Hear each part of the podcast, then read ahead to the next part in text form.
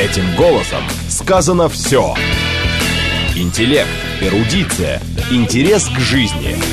Программа Леонида Володарского. Программа предназначена для лиц старше шестнадцати лет.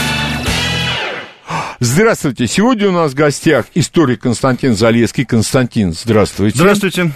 И тема передачи – это исторические мифы. В данном случае о Германии.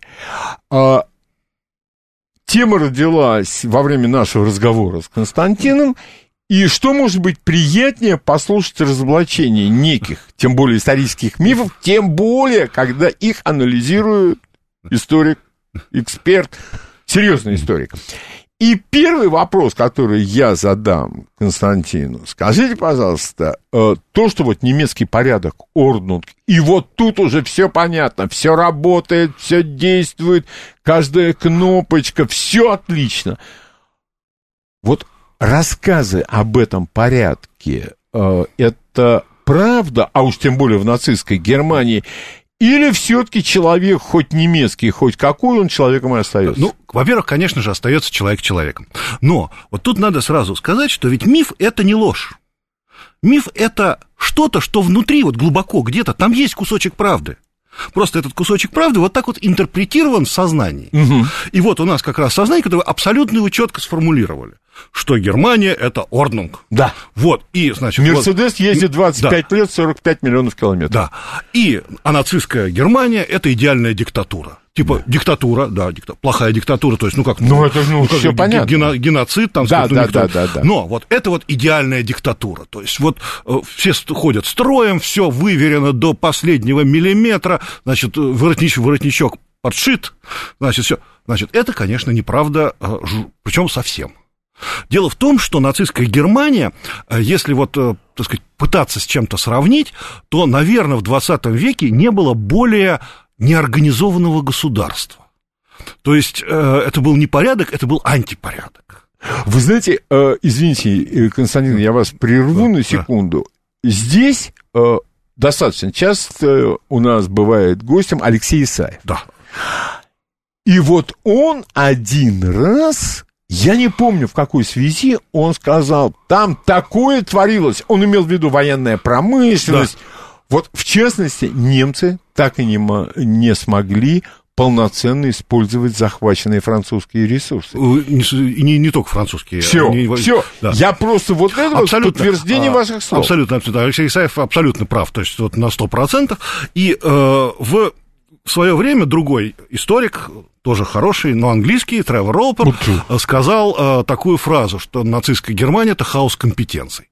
То есть, э, вот он это сказал, никто на это внимание не обратил, теперь его цитируют время от времени, но, в общем, это как бы миф, он более... Это не только у нас миф по поводу нацистской Германии, это миф всемирный. Что, вот, а там, значит, была система, которая подразумевала под собой вот, ну, такой некий социальный дарвинизм. То есть, э, берется несколько человек... крупных руководителей, фюрерское государство все-таки, им поручается примерно одно дело. И вот они между собой э, соревнуются, кто это и дело лучше сделает. У кого лучше получается, у того компетенция расширяется. А у кого хуже получается, у того компетенция сужается, но никого не снимают. Соответственно, тот, у кого все получается, понимает, что вот и он слабину сейчас даст, и есть кому, так сказать, вот из другого ведомства прийти. Причем никого в отставку не отправляют, просто создают новое ведомство. И вот там Министерство экономики, Министерство военной промышленности, Главное управление четырехлетнего плана, э, Рейхсверки, Герман Геринг, все занимаются примерно одним и тем же. А плюс еще организация ТОДДа, вот это все экономика. И плюс еще там много разных подразделений. Каждый тянет свою сторону. Затраты на управленческий аппарат колоссальные совершенно, ну, потому что вместо одного управленческого аппарата их много. Вот. И так происходит везде. Ведь... Э, Когда мы даже говорим о, скажем так, ну, казалось бы, да, нацистское государство, пришла нацистская партия к власти, да, Гитлер пришел к власти, Гитлер знает, что делать, ну, сколько, сколько лет шел к власти. Вот, и вдруг мы неожиданно, значит, вот сейчас, сейчас как бы все известно про нацистскую Германию, ну, документов много, все они не закрыты, потому что, а что их закрывать, страны нет, поэтому большинство открыто, просто не все исследовано до конца, ну, в общем-то. И вдруг мы неожиданно все выясняют, и до сих пор никто не может о, этого понять. Извините, да. ради бога, Константин... А скажите, пожалуйста, а есть еще какие-то засекреченные? Нет, они немецкие? Не засекреченные. А, то есть... Они не разобранные. Все. Все. Вот. Как бы есть, даже у нас есть. Причем у нас лежит очень интересный архив, в том числе Анненербе, вот этот вот самый да, знамен... да, да, да, знаменитый да, да, да. Анненербе, который снимал один большой миф. Его не исследуют, потому что оно не, он не разобран. А в архиве нельзя работать, пока не разобрано. Это, то есть, понимаете, физически. То есть, еще есть над чем работать, но в общем и целом засекреченного вообще ничего нет. Все. Вот. И вот это проявляется. И да, и вот, значит, мы вдруг начинаем говорить о нацистской идеологии, как бы, ну, все понятно, да, с нацистской идеологией. Всё. И вдруг мы выясняем, а нет идеологии. У нацистского режима нет основополагающих философских работ. То есть, там, То есть пропаганда, ой какая, ой, какая а про... вот основополагающая... А нету ничего, есть Майнкамф. И все. Все. А что такое Майнкамф? Вот нас тоже говорят. Библия нацизма. Очень любят красивые фразы, очень любят красивые. Майнкамф – это произведение, написанное действующим политиком оппозиционным, который сидит в тюрьме в данный момент и собирается продолжать свою политическую карьеру. Причем вот он только что поднял мятеж, и ему еще до власти, ну, примерно там десять лет. И вот он написал фактически политический памфлет, в котором, в принципе, нет ни слова правды, потому что политику еще слово правды надо. Зачем ему слово правды? Он тогда не политик. Да он не политик, конечно. Mm-hmm. Он пишет, то он пишет пропагандистскую вещь, там, mm-hmm. свое отношение про то, как, значит, там, евреи весь мир продали, да, про то, значит, как mm-hmm. они продали Германию. Mm-hmm. И сначала так... купили, а потом не уже украли. А, ну и украли, так, украли. Так легче. Да. Да. Вот как они, значит, бедного, значит, фюрера, как он, значит, вот какие у него тяжел, какое у него было тяжелое детство. Почему тяжелое детство? Потому что я выразитель, выразитель интересов забитого народа. Ну, ну, то есть, в общем и целом, политическая, политическая трескотня. И это основополагающее философское произведение национал-социализма. Все, больше ничего нет. Розенберг, который сделал, называл себя главным идеологом партии, написал путанную книгу «Миф двадцатого века». Я ее, честно, я ее с трудом прочитал, и, в общем, очень сложно, сложно читаемая. И, и сказал, что вот это основа нацистской идеологии. Так его не признали ее в нацистской партии. Сказали, не-не-не, ага. частное дело, ча- частное, вот частное. Да, издадим, нормально издадим, будем читать, будет, там изучать будут. Но это личное дело Альфреда Розенберга. Это ни в коем случае не идеология партии. То есть нет идеологии. Нет идеологии, нет программы. Какая программа может быть у нацистского государства? Ну как, значит, программа построить тысячелетний рейх, это, это, это конечно, дорогого стоит. Ну, но это скорее лозунг. Да. Ведь не так ли? Именно, абсолютно. То есть мы строим светлое будущее. Кроме нацистской Германии, светлое будущее строят бесконечное Все. количество стран. Ну, прокляв, да, конечно. А кто-то приходит и говорит, я, мы пришли к власти, чтобы не строить светлое будущее. Ну, значит, и что? Нет, ну, по, нет, понятно, значит, понятно. Более понятно с антисемитской э, практикой. Тут как бы все четко. Но опять-таки, когда мы, э, значит, приходим, да, цель – освободить Германию от евреев. Вопрос, опять-таки, как вы хотите освободить Германию от евреев? Да ладно, там решим. Как? Подождите, но вот мы принимаем нюрнбергские законы, по которым э, фактически евреев не сводят до состояния неграждан. Вот, значит, их начинают отправлять в концлагеря. Вот э, следующее, следующее, следующее. Вдруг, значит, план выселить всех евреев на Мадагаскар и посадить там германского губернатора.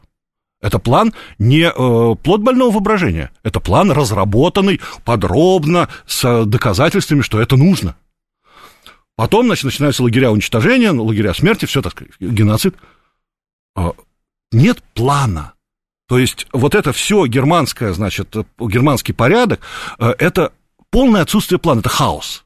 Типа фюрер знает, что делать, фюрер мессия, фюрер скажет, что надо делать, и мы тогда пойдем. Фюрер человек ленивый.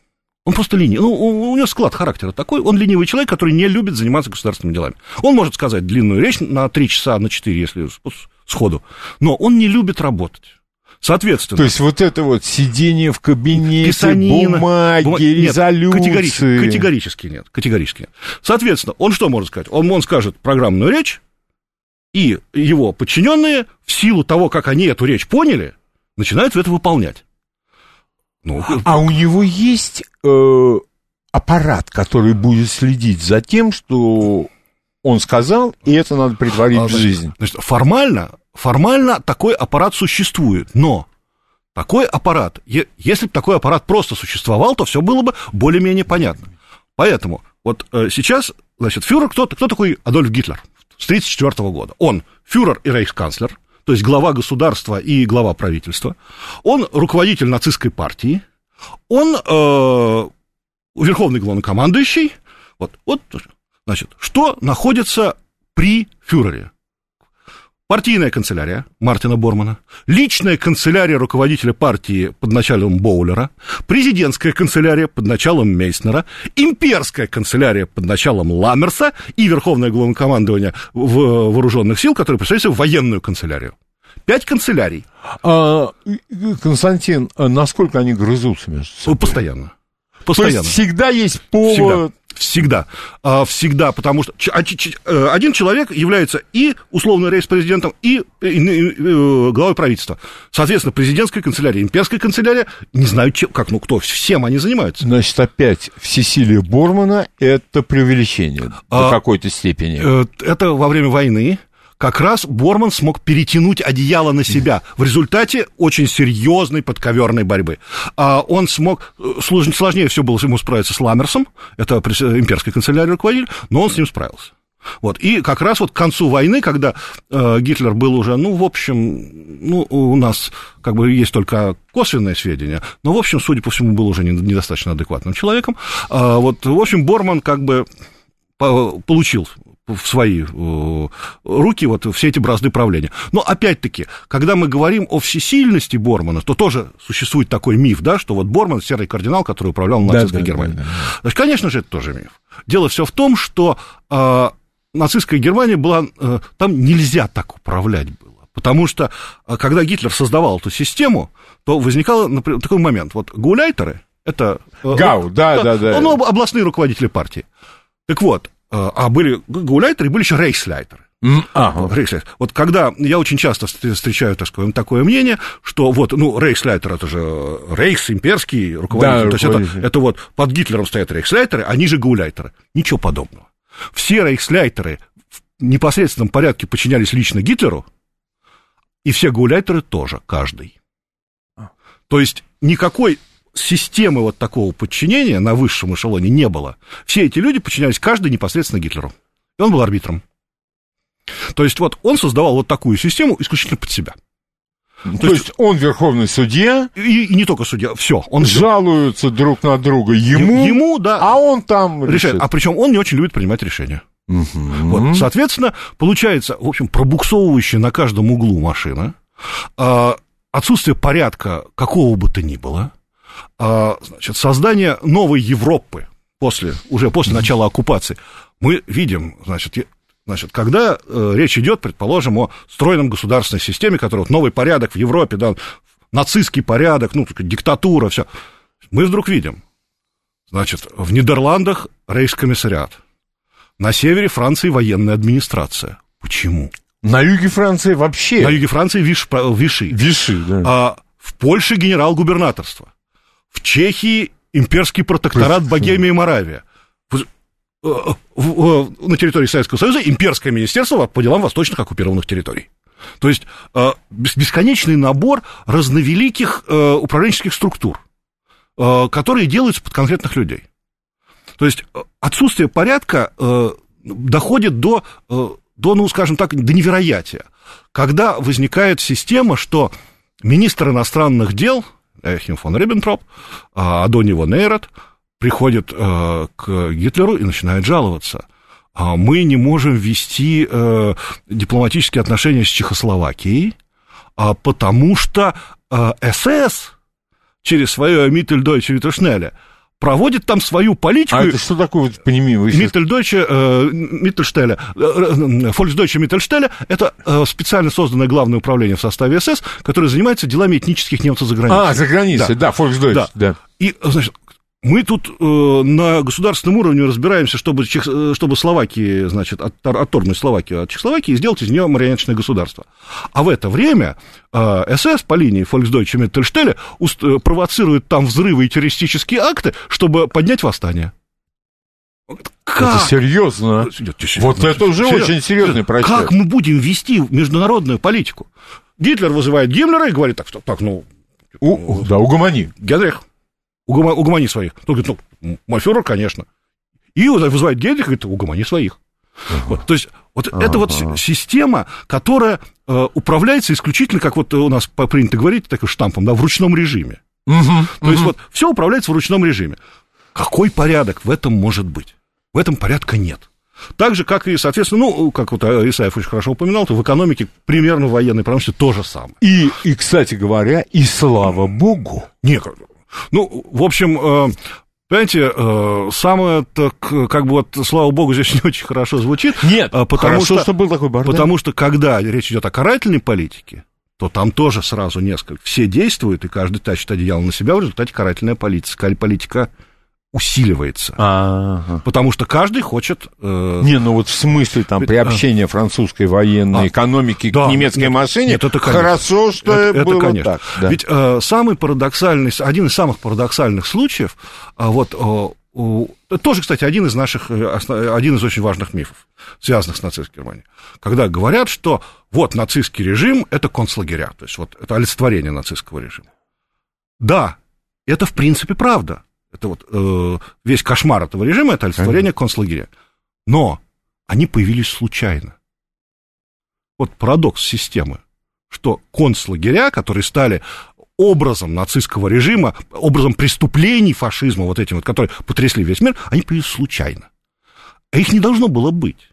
То есть, как только нацисты пришли к власти в тысяча девятьсот тридцать третьем году, сразу возникли так называемые дикие концлагеря, которые представляли из себя чего? Ну, местные штурмовики, ну, где-то эсэсовцы, но эсэсовцев было мало, они начали хватать коммунистов, социал-демократов и сажать их куда попало. Например, в подвал, в здание бывшей школы, в заброшенное здание завода, ну, и их там просто били.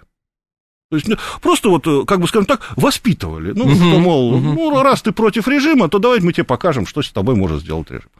И в течение тысяча девятьсот тридцать четвёртого года, в принципе, все эти лагеря пропали. тридцать третьего тридцать четвёртого. Почему? Потому что они выполнили свою функцию. То есть вот эту вот возможность какого-то гипотетического сопротивления они подавили. И после этого они, они, естественно, закрылись. И тут возник момент, что они закрылись все, кроме тех, которые принадлежали СС. А почему?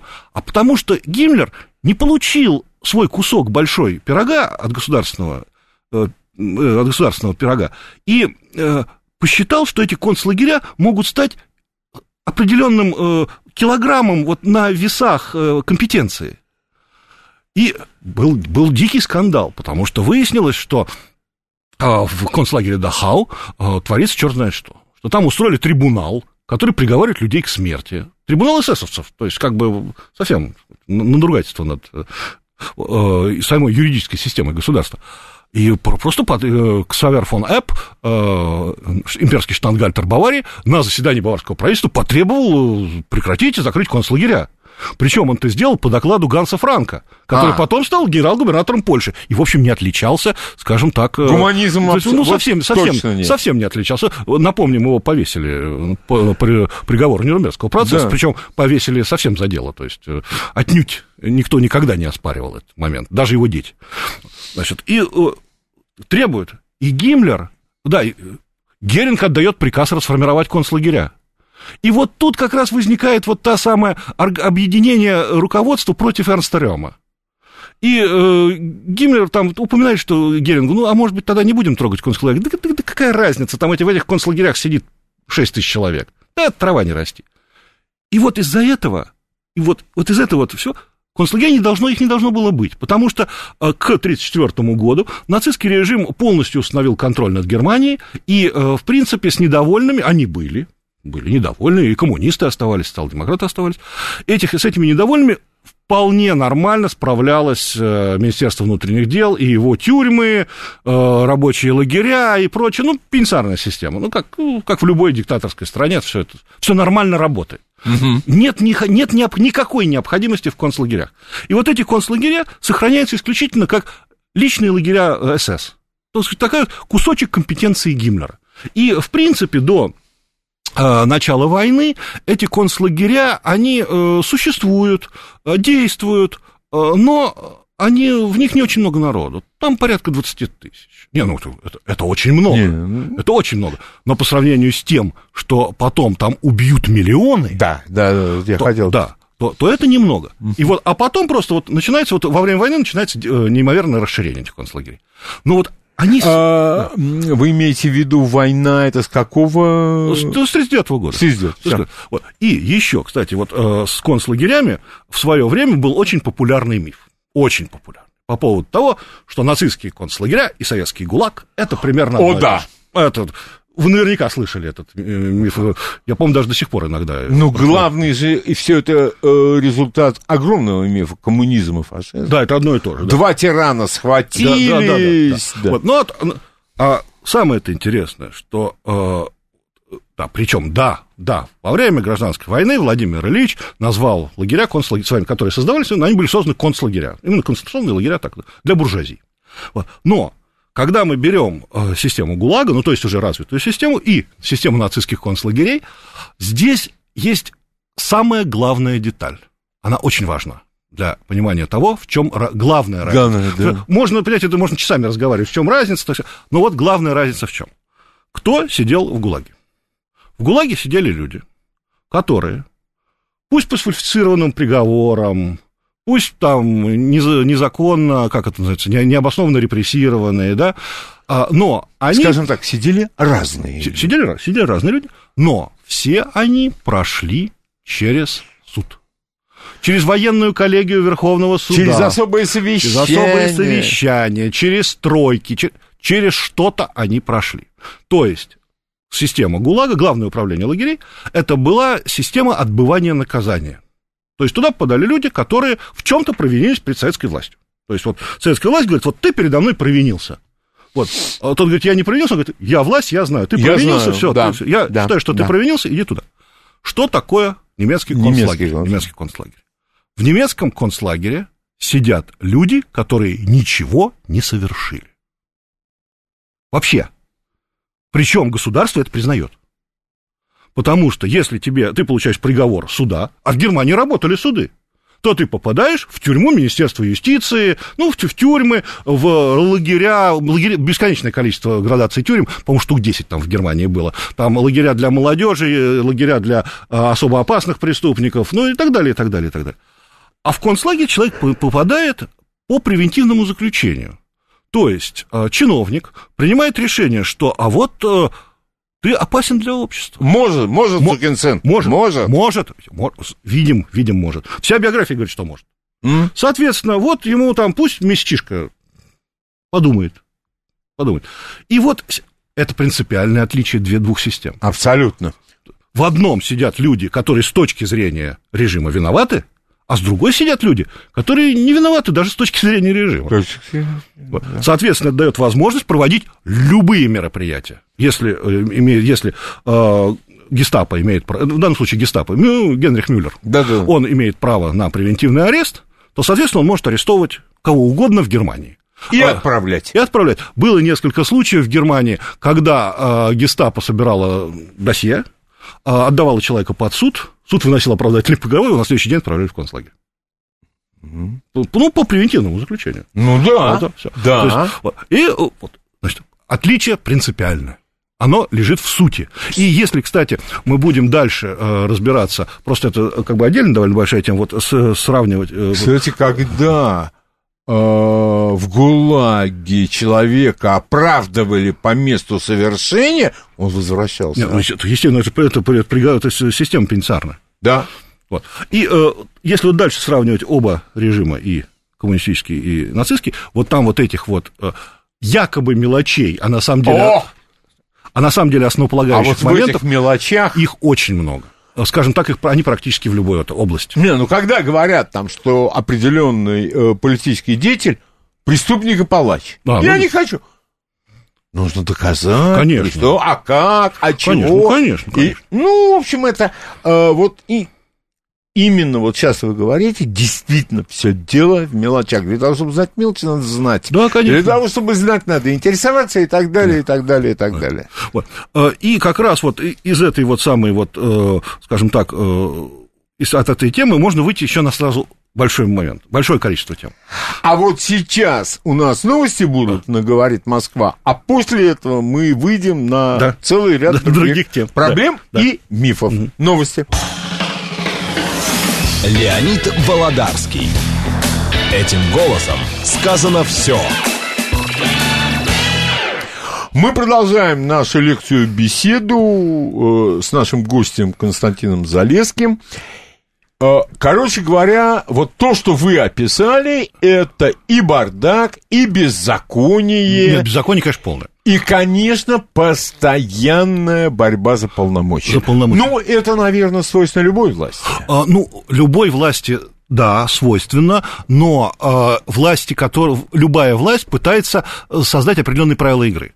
То есть, что вот, э, значит, действуем в этих рамках, в этих рамках. Не будем их удаться. Здесь правил игры нет. Uh-huh. То есть здесь, в общем и целом, вот э, кто чего может сделать, вот у кого есть сила что-то сделать и возможности, он это сделает. Понятно. Вот. Если у него этих возможностей нет, то есть ограничение только э, тем, что у тебя этих возможностей нет. Угу. Вот. Это в политической, я имею в виду, естественно, в государственно-политической структуре. А вот когда мы говорим о бардаке, мы переходим с, очень так плавно, совершенно четко к другой э, области знания, что, ну ладно, нацисты, да, ну понятно, пришли э, штурмовики, уличные штурмовые, уличные бойцы, в общем, э, идеология, построенная на человеконенавистничестве, да, вот все. Это, ну понятно, ну понятно, конечно, ну что они могут сделать, ну как да. они могут сделать государство? Но германский генштаб и германская армия. А, а германские промышленники? Ну, германские промышленники, это же сколько, сколько уж давно были. А германская армия, это же какие О. традиции, это, это Фридрих Великий. Это да? Офицерский корпус. Офицерская каста, да. Немецкая наука. Немецкая наука. Значит, теперь значит, сразу. Вот берем любую область. Значит, немецкая наука. Значит, вот, значит... Вот немецкая наука звучит э, нормально, да, фраза? Ну, немецкая да, наука. Да. А вот немецкая физика звучит уже хуже. Это да. Потому что немецкая физика, а если мы скажем, э, просто э, мы все время переводим слово Deutsch как немецкий. Так. А вот если мы переведем, что это закладывалось, это будет германская физика. Ага. А если мы упомянем, что параллельно существует еврейская физика, то тут начинаются вопросы к немецкой науке в целом. Они были обречены на успех, да. я а, думаю. А это отнюдь не, э, не, мои, не мои измышления, это официальный термин. Это официальное название издававшегося в Германии журнала «Германская физика», где четко утверждалось, что Великой Германии не по пути с еврейской физикой. С Эйнштейном-то никуда, куда, как можно с Эйнштейном быть по пути? Угу. Эйнштейн – это извращение физики. Причем изначально никто не исследует, что исследовал Эйнштейн. Почему? Потому что эта физика... еврейская, ее не надо, вообще читать не надо. Ну, вот вопрос, это значит, о германской науке мы с вами говорим. Вот. Что касается германского генштаба, угу. значит, и четкой работы вермахта, значит, германский генштаб допустил такое количество ошибок по оценке противника. Ну, как мы прекрасно знаем, да, наш, наша армия, э, сделал наш солдат, он сделал все, чтобы сорвать планы нацистской Германии. Но из этого следует... В том числе и то, что нацистский генеральный генеральный штаб не смог просчитать хотя бы вероятность того, что происходило. Когда мы встречаем, докум... смотрим документы немецкой разведки, мы поражаемся, что они не знали ничего. Подождите, а вот, э, это, вот это вот точно сфера вашей компетенции. Да. У нас же ведь, опять же, по семнадцатой весны вот эта вот политическая разведка, да.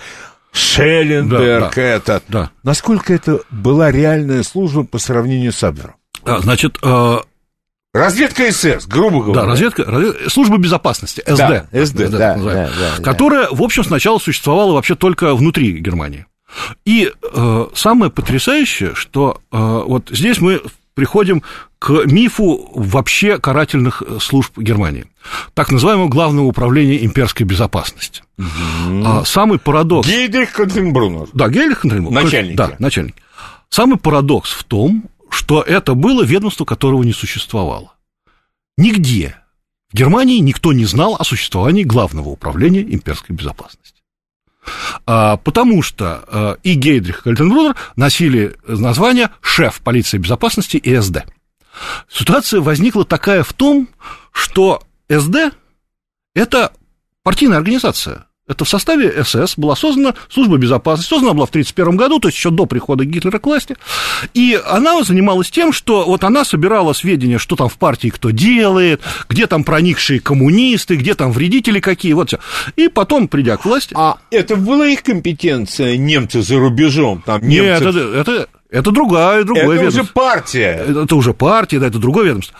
И вот когда пришли нацисты к власти, то э, Гейдрих и Гиммлер подмяли под себя гестапо. Ну, то есть, как подмяли, оно было создано, и, соответственно, они ее подмяли. Тайную политическую полицию. И заодно присоединили в свою компетенцию уголовную полицию. И после этого в тысяча девятьсот тридцать девятом году было создано вот это вот имперское управление, якобы, то есть, оно было создано, просто и не афишировалось нигде. Куда все это включили? Причем Гиммлер... Э, Скорее, не Гиммлер, Гейдрих, который был человеком циничным, и, в общем, он не был, по большому счету, национал-социалист. Он был, в общем, очень таким кон- конкретным приспособленцем, но э, жесток, чрезвычайно жестоким и чрезвычайно талантливым. То есть, он, ну, таких много было, было с этим режимом. Он сказал, что нужно что сделать? Нужно, значит, из СД сделать государственную службу, которая получит государственные права и будет заниматься тем, что будет контролировать общество. Ну, так сказать... Ну, кстати, расплывчато. Очень расплывчато. Достаточно Очень расплывчато. Чем расплывчатая формулировка, тем, тем больше полномочий. Тем больше полномочий. Значит, ну и, соответственно, подали бумагу наверх. Наверху посмотрели в партии. Угу. В партии. Не, СД – это партийная структура. Кто же вам даст-то партийную структуру передавать государству? И что делать? И получилось Главное управление имперской безопасности, в котором два управления СД – это партийные органы, а два управления, гестапо и уголовная полиция, это государственные органы. Ай-класс. И вот это существует непонятная вещь, где половина партийные, а половина государственные. Но все члены партии. Нет, все члены партии, члены СС, там все угу, в СС угу. включили. Даже все имеют чиновничьи ранги. Но вот, вот это вот все перепутано. При этом СД, которая, значит, внутри, внутри Германии, которую возглавляет Отто Олендорф, казнили его после войны, то он потом возглавлял, скажем так, на общественных началах, он возглавлял одну из инстанс-групп СД на территории Советского Союза, Союз, да, да, там да, пор- да. порядка сто тысяч человек его инстанс-группа ликвидировала. Да. Да, да, да. Вот. То есть такой героический человек. Вот. Он, значит, со всей душой подошел к созданию СД внутри Германии, говорит, для чего нужна СД, вот, с его точки зрения. Она нужна для того, чтобы вот, ну, мудрый фюрер и вот мудрые все, они же не знают, что творится внизу. А мы-то будем вот собирать информацию и давать наверх эту информацию. То есть, и, ну, и этим стали заниматься. То есть, у них вот были свои агенты почетные, денег они никому не платили, это все от души. Все. Немцы, да, немцы да, это да. от души делали. И вот они собирались о состоянии общества, кто на что как реагирует. Значит, ну, нравится это перестало примерно через года два. Сразу. Потому что они дают отчет не о том, что надо.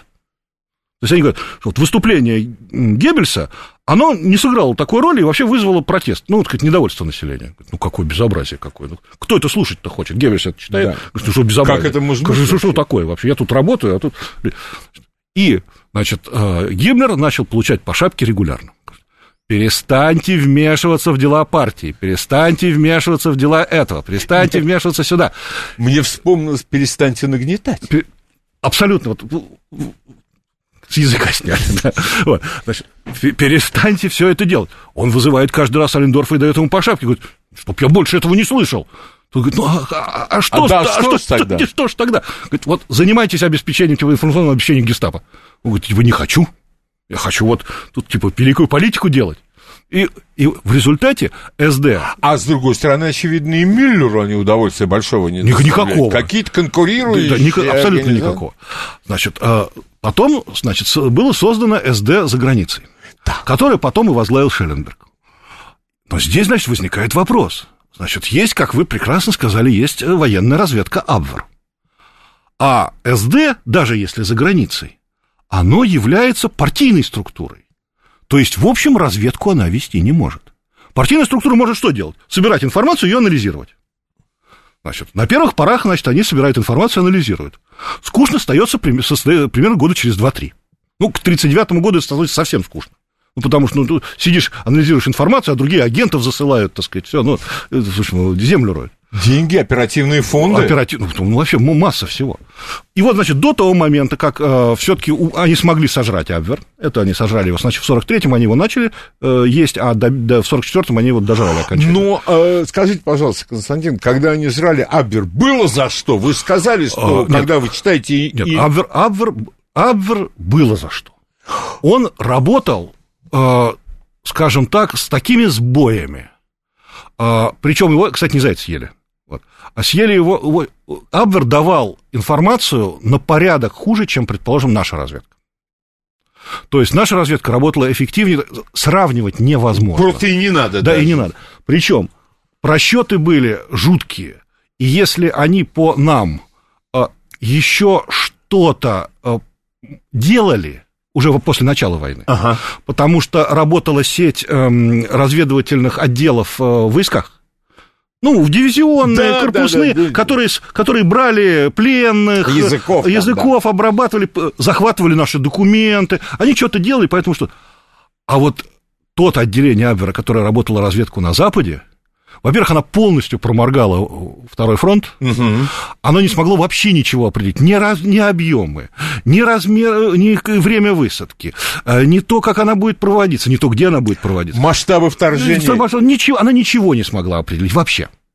То есть был провал полный. Но съели Абвер прежде всего потому, что там вдруг неожиданно к сорок третьему сорок четвёртому году обнаружилось очень большое количество перебежчиков.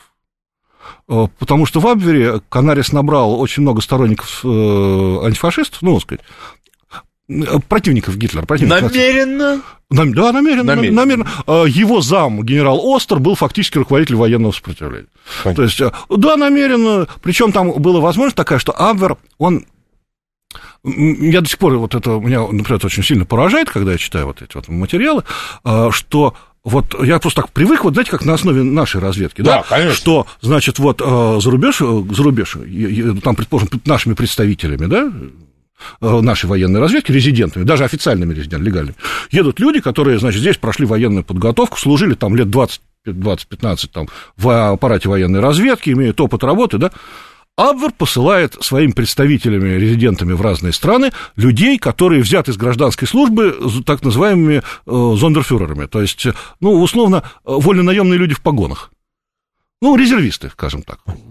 Вот, и, а, вот он набирает, а они, они там остаются и перебегают на сторону потенциального противника. Uh-huh, вот. uh-huh. И, ну, естественно, ну, хорошо подготовленные материалы, поданные Гиммлером и Шелленбергом, плюс, значит, тот, значит, ужас, который испытывает Гитлер, потому что выясняет, что у него просто нет данных, разведданных нету. Есть колоссальное разведывательное управление Абвер, ВВС адмиралом Канарисом, которое, в общем, ничего не делает. То есть, а, это... а у русских откуда-то танки и дивизии да, берутся? Ну, то есть не, то есть не то слово. Да, еще плюс они все еще норовят перебежать к противнику. То есть, ну, в общем, Абвер, конечно, сам себя очень здорово подставил. А, то есть нужна была реформа, но она как бы, ну, нельзя сказать, что она была очень удачной. Но до того момента, как Абвер разогнали, а, эс дэ не имеет права заниматься разведкой, а очень хочется. И поэтому, например, создается так называемая организация «Цеппелин», наверняка да, вы знаете, да, которая, знают, которая да. Да, работает против нас. И тут выясняется, что организация «Цеппелин» не имеет права заниматься разведкой. Потому что, ну как, ну, она не разведка, это разведка там. А с другой стороны, и, наверное, мгновенно тогдашний адмирал Канарис бумагу подает. Ну, как, нет, конечно, все это все ограничено межведомственной документацией. Все по поводу того, что у Абвера есть свои Абвер-группы, которые действуют так же, как действуют Абвер, э, группы э, Цеппелина. Угу. То есть Цеппелин создается, на самом деле, по образу и подобию Абвера. Но, значит, тогда Шелленберг пишет большую записку, где объясняет, для чего нужен Цеппелин. Вот Абвер, он собирает военную информацию. А Цеппелин будет собирать политическую. А где политическая, где военная, вот это уже будем потом решать. То есть, если закидывается группа, которая должна э, организовывать э, диверсионные акты против военных... Это Абвер. Это Абвер. А если диверсионная группа, которая должна взорвать тот же самый мост, но из политических соображений, то это Цеппелин. Вот вопрос, вот как это все может функционировать? Ну, через это, через одно место, вот. через шею. Оно, оно так и функционировало. функционировало. То есть существует разведшкола Абвера, рядом существует разведшкола Цеппелина, рядом разведшкола СД, все это перепутано. И они друг на друга пишут бумаги, куда ни попадя, и приезжает не комиссия. Да, и не сотрудничают, а только обмен... Была у них договоренность, была записана об обмене информацией, никто информацией не обменивался. То есть, как бы обязаны обмениваться, но сами должны отбирать, чем обмениваться, поэтому ничем не обмениваются. То есть... Вот такая вот ну, фактически неработающая система. Да, это при том, что Абвер еще и плохо работает. Угу. То есть он работает, но вот он, он работает неплохо в прифронтовой зоне.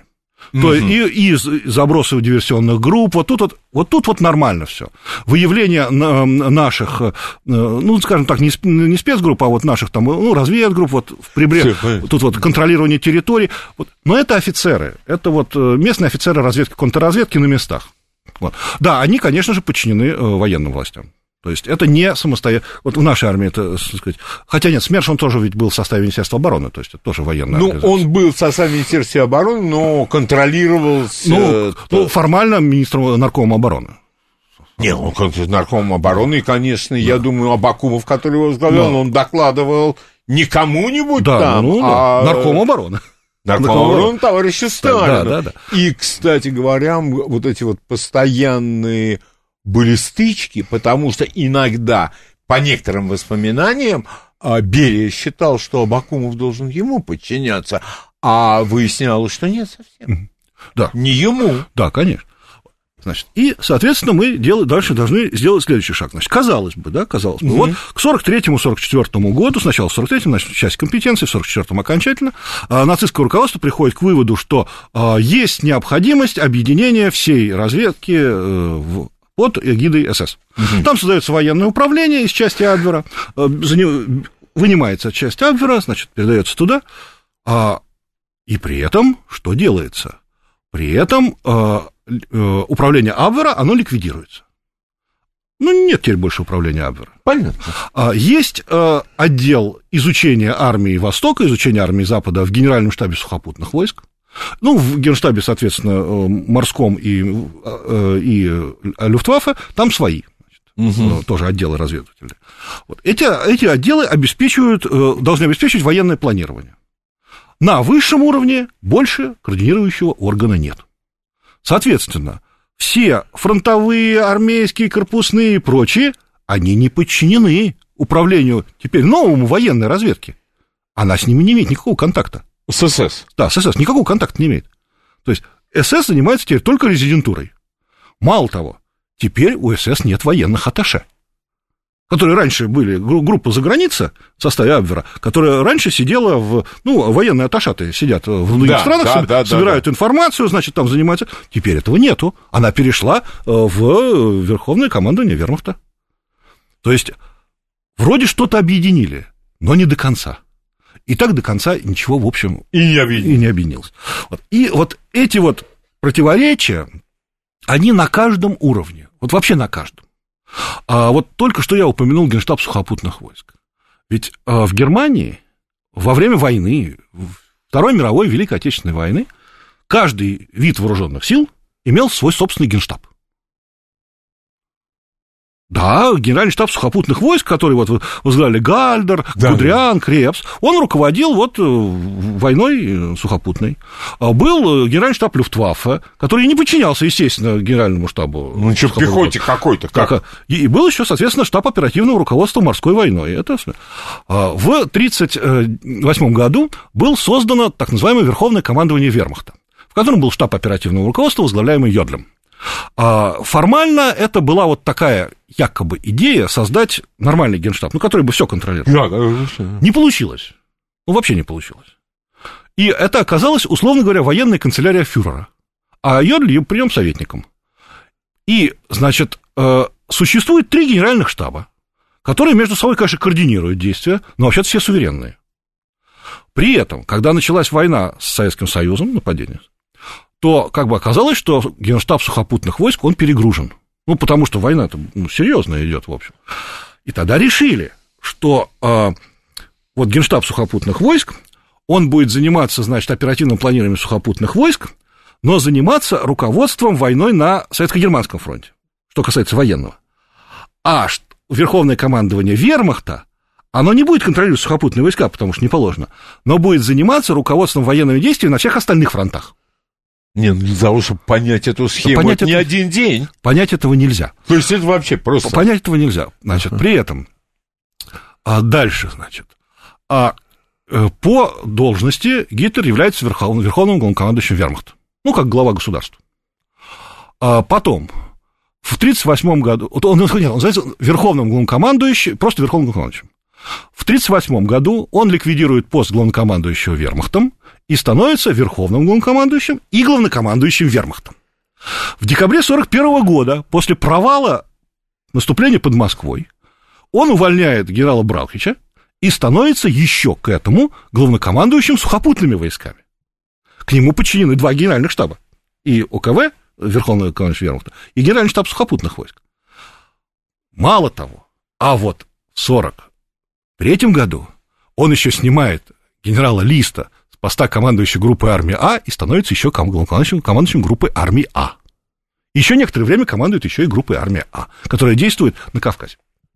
Вот, знаете, э, вот просто понять это, это нельзя, это можно просто запомнить. Ну да, да. ну вот, да, как в том анекдоте. Вот, вот это вот, э, вот этот клуб, клубок совершенно переплетающихся противоречий и компетенций, вообще иногда, когда это вот все смотришь так на бумаге, да, иногда думаешь, а как вообще этим можно руководить?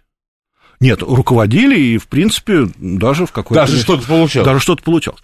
А, так же, как вот...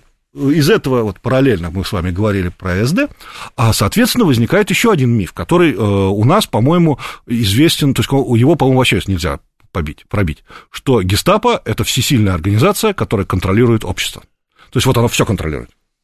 Вот. Это тайная полиция. Да, каждый консьерж, каждый привратник, да, осведомитель, да, этот это, осведомитель. Да, да. Это, да. Вот, это, то есть вот это вот все. Такое идеально, идеально э, четко работающая спецслужба. Ну, работала она действительно, кстати, вполне компетентно, потому что там было большинство вообще непартийные люди, как Мюллер, то есть это были чиновники, парти... полицейские чиновники с большим опытом работы, профессионалы, ну, довольно консер... консерваторы. Угу. Кстати, миф еще один, что Генрих Мюллер когда-то, когда-то гонял нацистов, а потом стал... И коммунистов гонял. Да. Он, всег... он всегда гонял коммунистов. У него... Он вообще, он всегда был... сторонник э, консервативных правых взглядов, и когда он работал, работал в отделе по борьбе с коммунистами. Ну, есть... к сожалению, многие мифические знания о нацистской Германии, они почерпнуты из семнадцатого века. Ну, в том числе, Дисней. Да. Ну, да. Ну, они как бы, это основные мифы, они, так сказать, они к этому времени уже сформировались. Там. Ну, да. Вот. И, а что, в чем была проблема Гестапо? Во-первых, Гестапо, да, это была, в принципе, хорошо работающая тайная полиция. Во-первых, она была очень маленькой. По сравнению, я имею в виду, естественно, с задачами, которые перед ней стояли. Общая численность сотрудников Гестапо была в разные колебалась, в общем, от десяти до двадцати тысяч, не больше человек. То есть там в, в городе, условно говоря, уровня Франкфурта было порядка десяти-пятнадцати человек, да, гестаповцев. Причем не офицеров, естественно, то есть офицеров из них было там человек пять. То есть, в общем, были очень компактные... организации. Они, да, да, они основывались прежде всего на доносах. Доносы вот, вот очень хорошо. А как выяснилось, немецкое население всей душой подошло к доносам. Mm-hmm. И вот ничего не проходило. Зачем держать кого-то, если могут местное население просто доносы пишет? Что... А вот там у кого-то собираются подозрительные люди. То есть надо просто проверить. И всё. Ну, не проверяли. Вот. Но вот здесь как раз возникал, возник тот самый момент, который... показывает, что они были не просто не всесильны, а значит, у них были, в общем, очень ограниченные компетенции. Дело все в том, показатель – это покушение на Гитлера в июле сорок четвёртого года. Как бы заложили бомбу, извините, Штауфенберг заложил бомбу в ставке фюрера и взорвал совещание вместе с фюрером. То есть, как бы всю верхушку армии можно было, руководство вооруженных сил взорвать, если бомба мощнее была, да? Вот. А ничего никто, их никто не взял. Не было заранее выяснено это все. А почему? Дело все в том, что это все опять-таки исходило из, компи... из вот этой борьбы компетенций. То есть Гестапо – это тайная государственная полиция, то есть полицейская организация. Соответственно, сначала Гестапо запретили э, работать внутри партии, потому как нечего... Как-то ли... любопытно. Нечего лезть... Какие в... исторические аналогии? Да. Нечего лезть внутрь партии. То есть, пожалуйста, вот Так, пожалуйста. И, кстати, вне партии они там всех, и Гёрдлера, и кружок Крейслау, Крейслау, они всех выявили, всех... Да, они эти, все эти антифашистские всех, группы... Всех выявили, всех разоблачили. В партию нельзя. Партия сама будет защищаться, заниматься очищением своих рядов. Это сначала было. Но потом возникло следующее. Потом сказали, выступила... Вермахт выступил против, сказал, что что за дела? У нас есть своя организация, у нас есть тайная полевая полиция, которая, в общем, все занимается этим. Вообще, какие дела, какие претензии? Продолжим да. лекцию, беседу после новостей. Этим голосом сказано все. Интеллект, эрудиция, интерес к жизни. Программа Леонида Володарского. Программа предназначена для лиц старше шестнадцати лет. Придумай, товарищ. Продолжаем лекцию и беседу историка да. Константина Залесского, и он рисует картину Третьего Рейха, которую я ранее не встречал. Нет, у меня была такая мысль после прочтения вашей а. книги о семнадцати мгновениях весны, угу. там напрашивались да, определенные да, выводы, моменты, да. что что-то они как-то... Да, вот, ну, вот у них вот, да, вот было так. Да, было так. И э, вот когда мы закончили про гестапов э, говорить в прошлой, э, в предыдущей части нашей передачи, там как раз э, мы дошли до того, что гестапо не, не имело права работать в армии. И в армии, и в партии. И в армии, и в партии. Угу. А вот в остальном чему? Вот а в остальном могло. Вот, поэтому, соответственно, а армия с тысяча девятьсот тридцать девятого года это ну, колоссальная организация, ну, то, что там восемь миллионов человек, ну, соответственно, плюс еще части резерва, там, министерство, ведомство, вспомогательные организации, то есть все, а там нельзя работать было гестапо.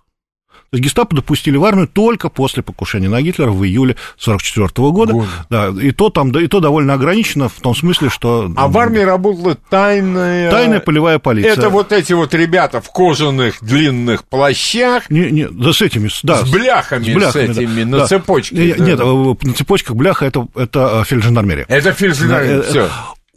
Было, там было такое количество спецслужб. Вот этих, да. да. Вопрос только, что вот когда читаешь компетенцию этих служб, непонятно вот... А что кто, могут, что не могут. Да, что не могут, а вот, и, и чем они друг от друга отличаются. Вот. То есть, в общем и целом, ну, подавляющее большинство вот этих всех пересечений функций, но в результате против нас контрразведка работала вполне прилично, вполне прилично, но только на уровне фронтовой. Ну, то есть, ну, то есть, это такая боевая работа, скажем так, да. Как только дело шло о глобале, то тут, значит, возникали проблемы.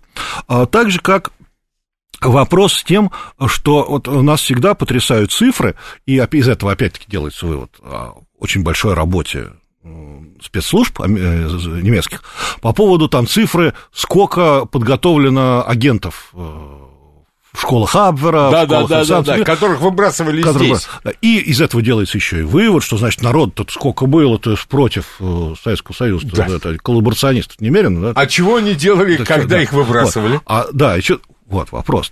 А вот, да, а мы, значит, соответственно, а у нас меньше было, меньше, мы же меньше туда забрасывали в тыл.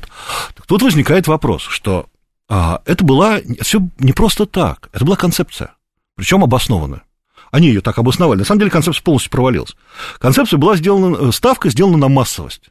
То есть, если мы подготовим там тысячу человек и забросим, то какой-нибудь эффект да будет. Ну, не может тысяча человек ну просто так пропасть. Но они не могли же не понять, что подавляющее большинство не сдается, да, прямо сда... идет сразу. Да, сдается. Нет, могли. Нет, они, они, и, да. они, они не могли не понять, да, они, не, понимали. они понимали. Ну, потому что отход там девяносто процентов, ну, сто десять процентов уж будет работать. Уж они что-нибудь да. сделали. И поэтому там э, доходило до смешного, что есть там, есть инструкции, ну, да, есть у нас даже, по поводу того, что нужно сделать, если вдруг отряд вернулся. Ну, это точно перевербованные. Значит, отряд разбивали по одному человеку, запирали в камеры и начинались перекрестные допросы. В поиске не то, что они принесли сведения, а в поиске противоречий, ну, чтобы поймать этих, значит, агентов. То есть, было изначально, вот если вернулся оттуда, из-за кордона вернулся отряд, который туда забросили, то подозрение колоссальное, что это перевербованный. Причем это везде, на всех уровнях совершенно. То есть, вот эта вот ставка на массовость, а не на, скажем так, вот, знаете, вот у нас, например, забрасывались группы эн ка вэ дэ, это забрасывается кадровые офицеры. Да, игру. игру. Ну, в данном случае я как раз более про диверсионную игру, потому что разве... тут, как, когда массовость... То есть вот заврашивается группа эн ка вэ дэ. Это профессионалы во главе там, с майором, с подполковником. Там кадровые офицеры, люди, которые не просто умеют обращаться с рацией, они мотивированы тем, что они... Кадровые служащие, кадровые служащие. И вот эти э, отряды группы эн ка вэ дэ, диверсионные или разведывательные, они были значительно более эффективны, чем партизанский отряд. Ну, потому что это профессионалы. Ну, еще, да. А причем они действовали с опорой на партизанский отряд. То есть вот это вот все. Здесь, значит, берут, там группа из двадцати человек выбрасывается вот на, на выживание, причем немцы с ними не посылают. Ну, на гибель своего офицера посылать. Вот, соответственно, двадцать военнопленных заброшено, умеют работать с рацией и стрелять из пистолета. Вот. И им дают задание взорвать там какой-нибудь мост. Ну, в девяноста процентах, какой девяносто? В девяноста девяти процентах случаев никто мост не идет взрывать. А в лучшем случае сдается, в худшем затаивается, чтобы вернуться. Mm-hmm. Ну, то есть, в общем, пров... на самом деле провальная система была организации. Вот. Ну, и что касается гестапо тоже, то есть гестапо работало успешно, но исключительно на, как мы уже говорили, на доносах. То есть, и на своих так называемых почетных агентах. То есть, это агенты, которые не получают деньги.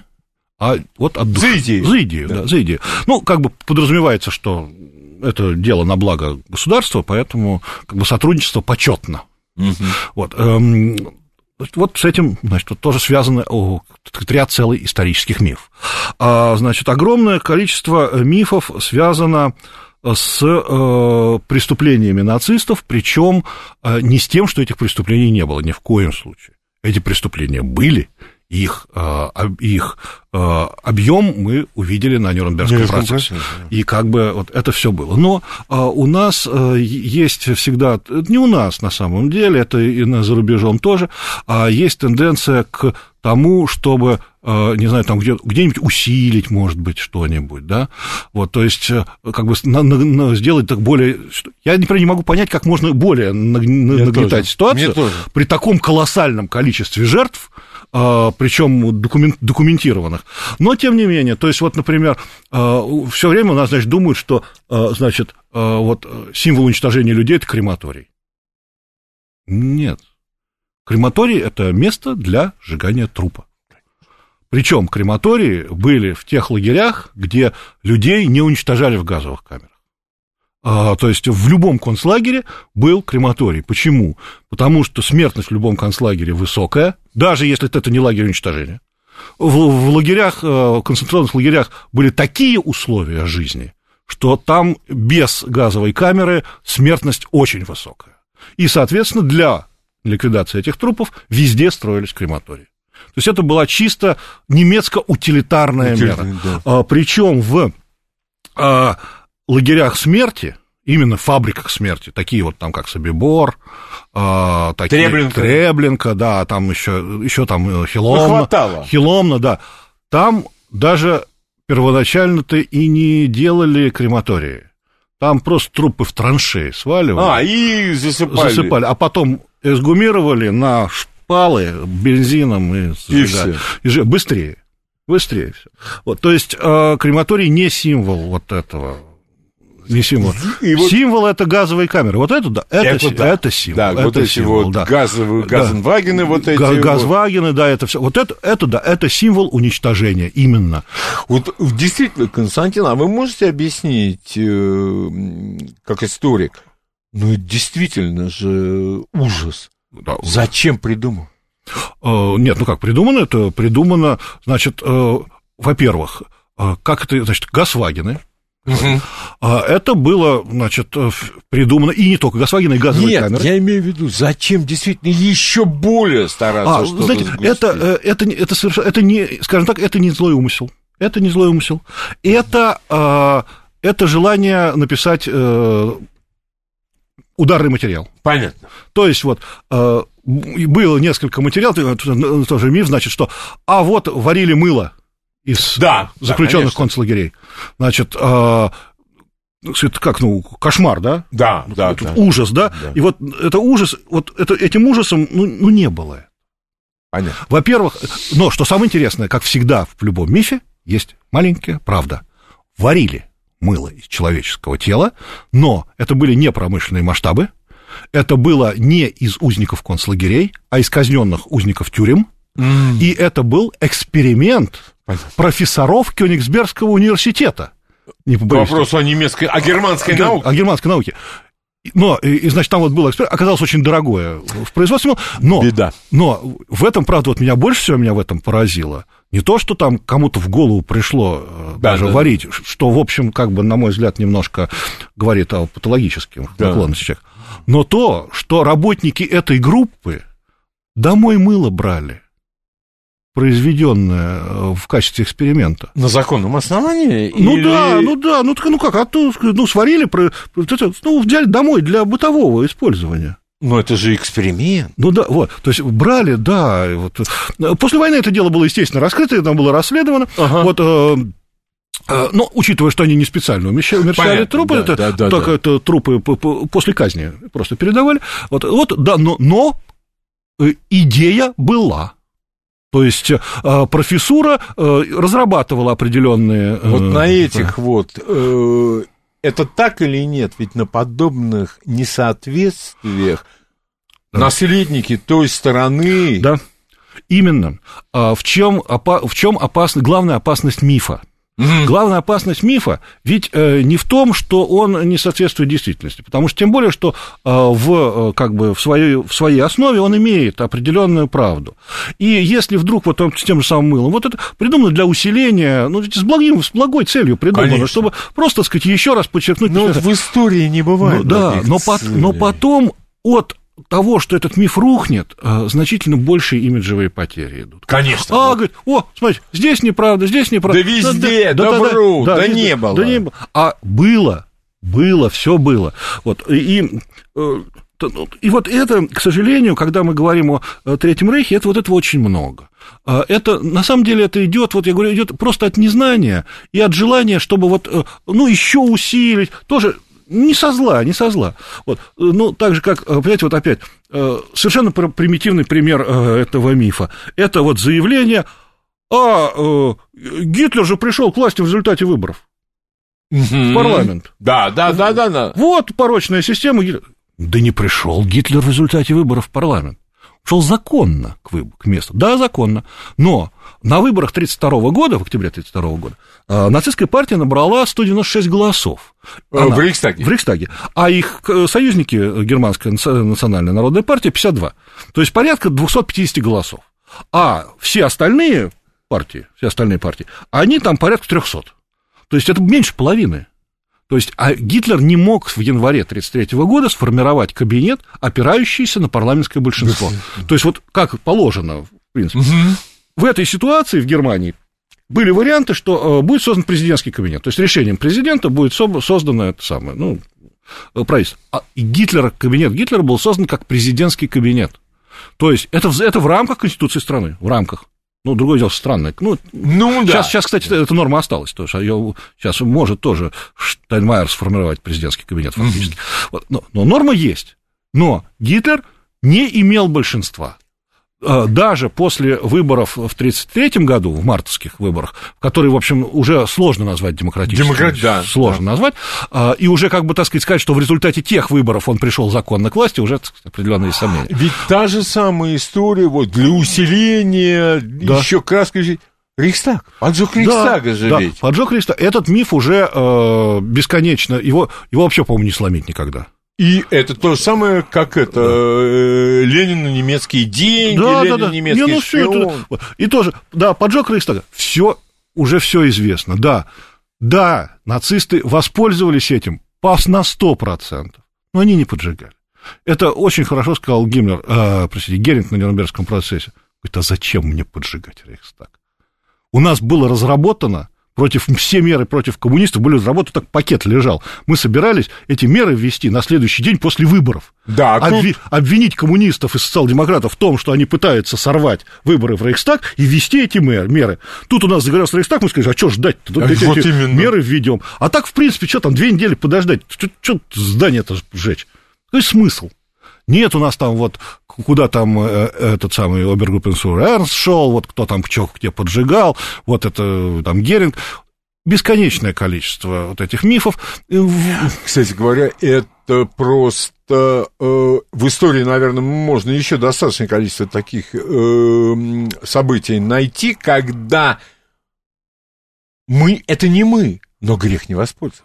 Да, да. А это, и вот этим нацисты, у них чутье было всегда очень хорошо. Они же политики. Ну, конечно. То есть они вот, они чувствовали, что вот, опа, сейчас мы это вот подтянем за уши, и получится, что э, это будет вот, э, не, одиночка. Пироманьяк вот этот, Вандерлюбе, да. Поджег Рейхстаг. Ну, конечно, коммунисты. Ну, какое отношение к коммунистам? Да никакого. Ну, вот, а коммунисты подожгли Рейхстаг. Все прекрасно. Вся пресса начинает крутить. Так же, как э, э, «Хрустальная ночь», всееврейский погром.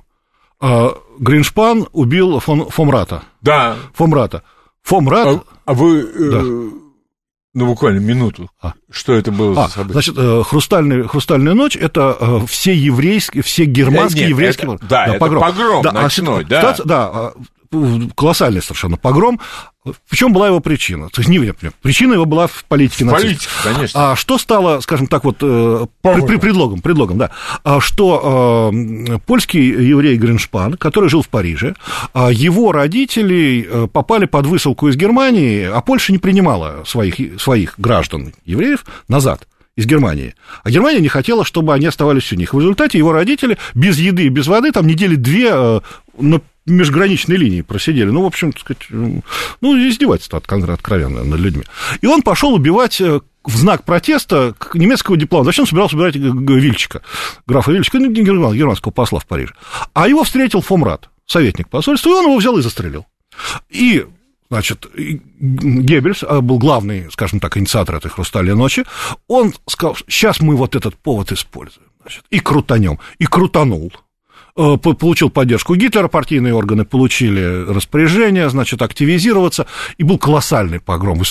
Пожгли синагоги, пожгли молитвенные магазины, магазины. Порядка двадцать тысяч отправили в концлагерь, то есть, ну, погибло в районе тысячи человек, поменьше немножко, ну, как бы... Все равно очень... Ну, но все равно счет на сотни. На сотни, на сотни нет. То есть это... Причем это вот именно что э, погром, организованный властью. Угу. Не типа погром, который возник там из-за пропаганды, а власть не справилась. Да, народное возмущение. Да, народное возмущение, но власть не справилась. Да. Вот, а тут нет, тут власть справилась. Всё. Вот. Но вот здесь опять-таки парадокс в том, что э, фон Рат, которого застрелил Гриншпан, и которого сделали, типа, вот, великий немец, да, он, во-первых, был под подозрением у гестапо очень большим, потому как он явно не был национал-социалистом, и, в общем, на него были очень большие подозрения, и как бы его вообще-то собирались отзывать в Германию и это... И разбираться. Разбираться, да. Вот, ну, так звезды сошлись. Да. И воспо- воспользовались, по полной воспользовались. То есть вот предлог был использован великолепно. Так же, как... Ну, «Ночь длинных ножей» – это уничтожение штурмовиков, штурмовиков да. Рёма. Тут как бы, опять-таки, это была спланированная, спланированная акция.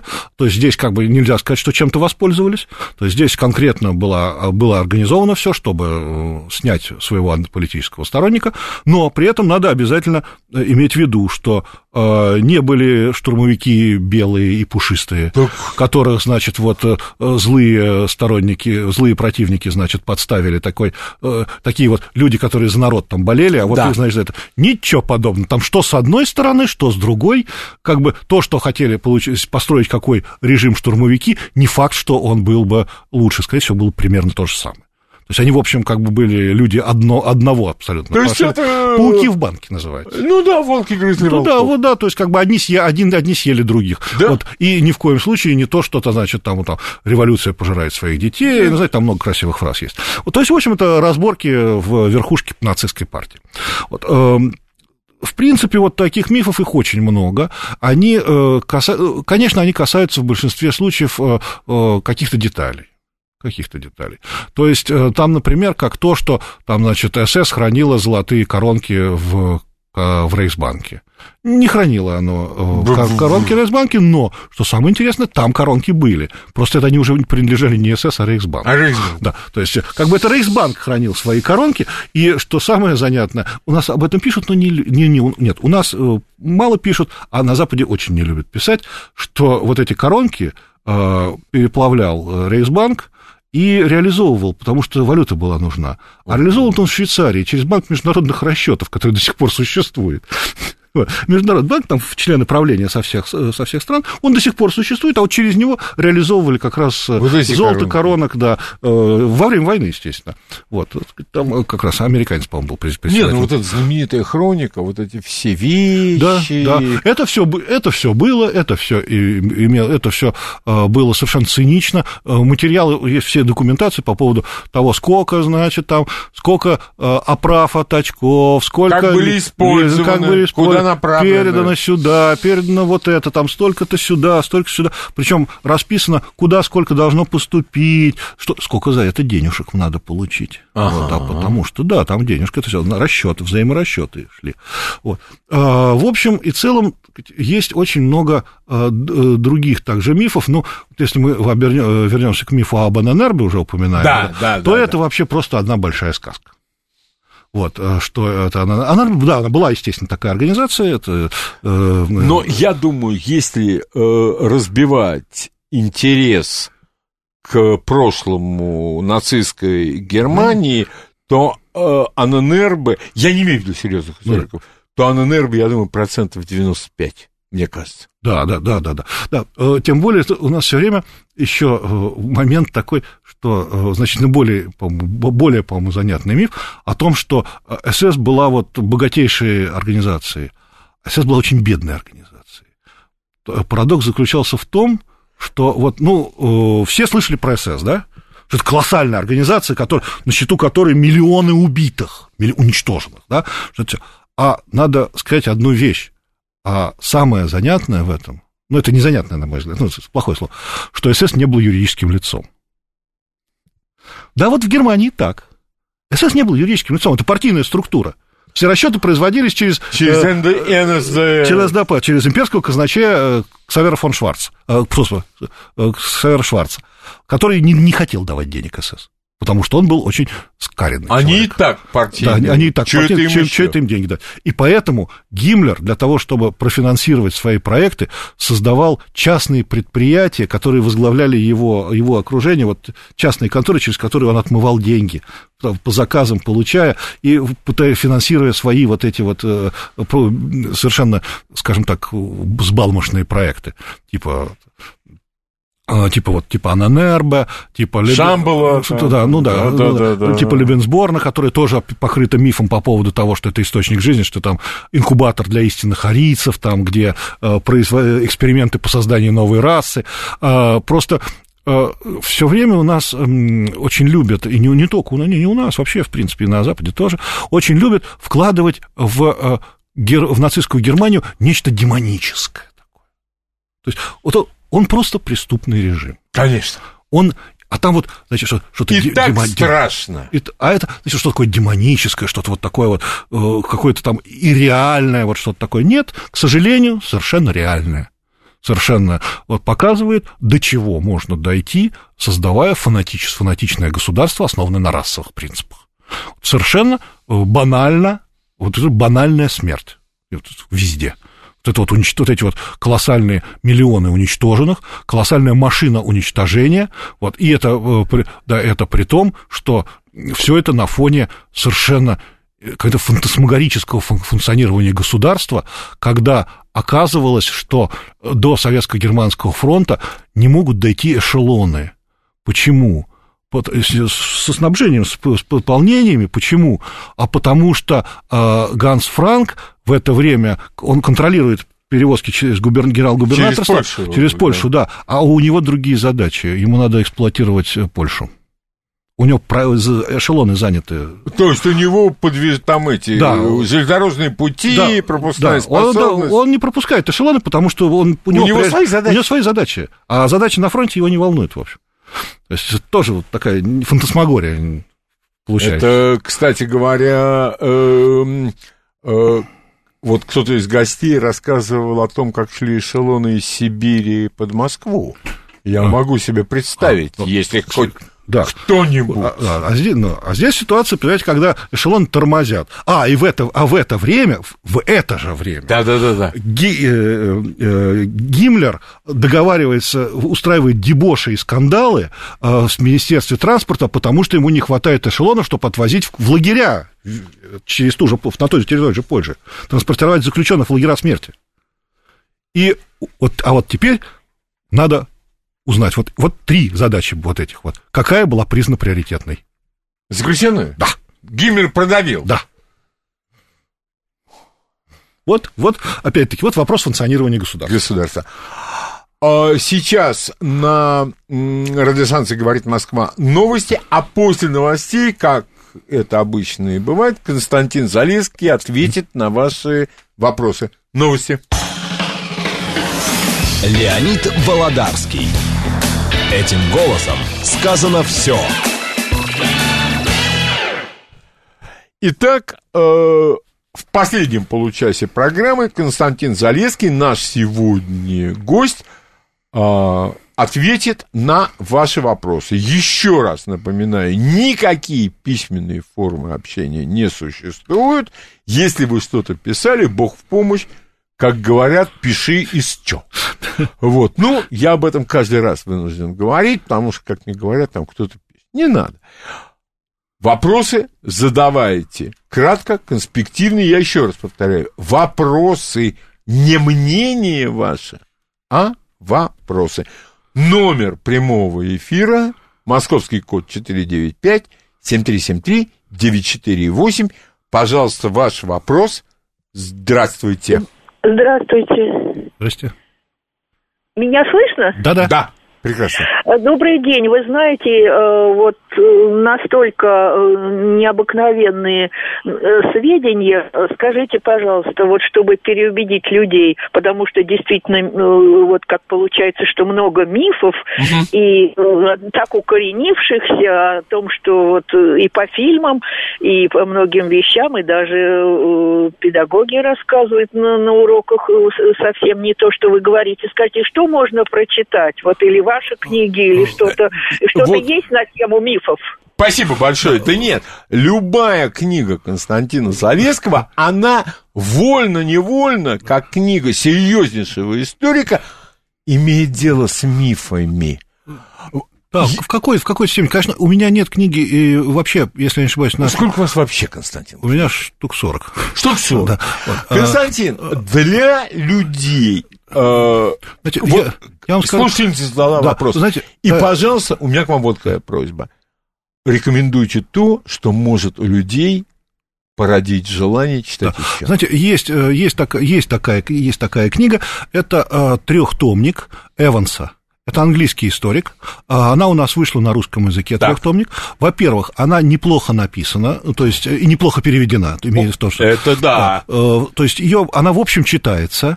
Она книга, которая даст общее представление, и, в принципе, от не... она написана неплохо в смысле именно мифов, то есть она написана на хорошем очень материале. Вот.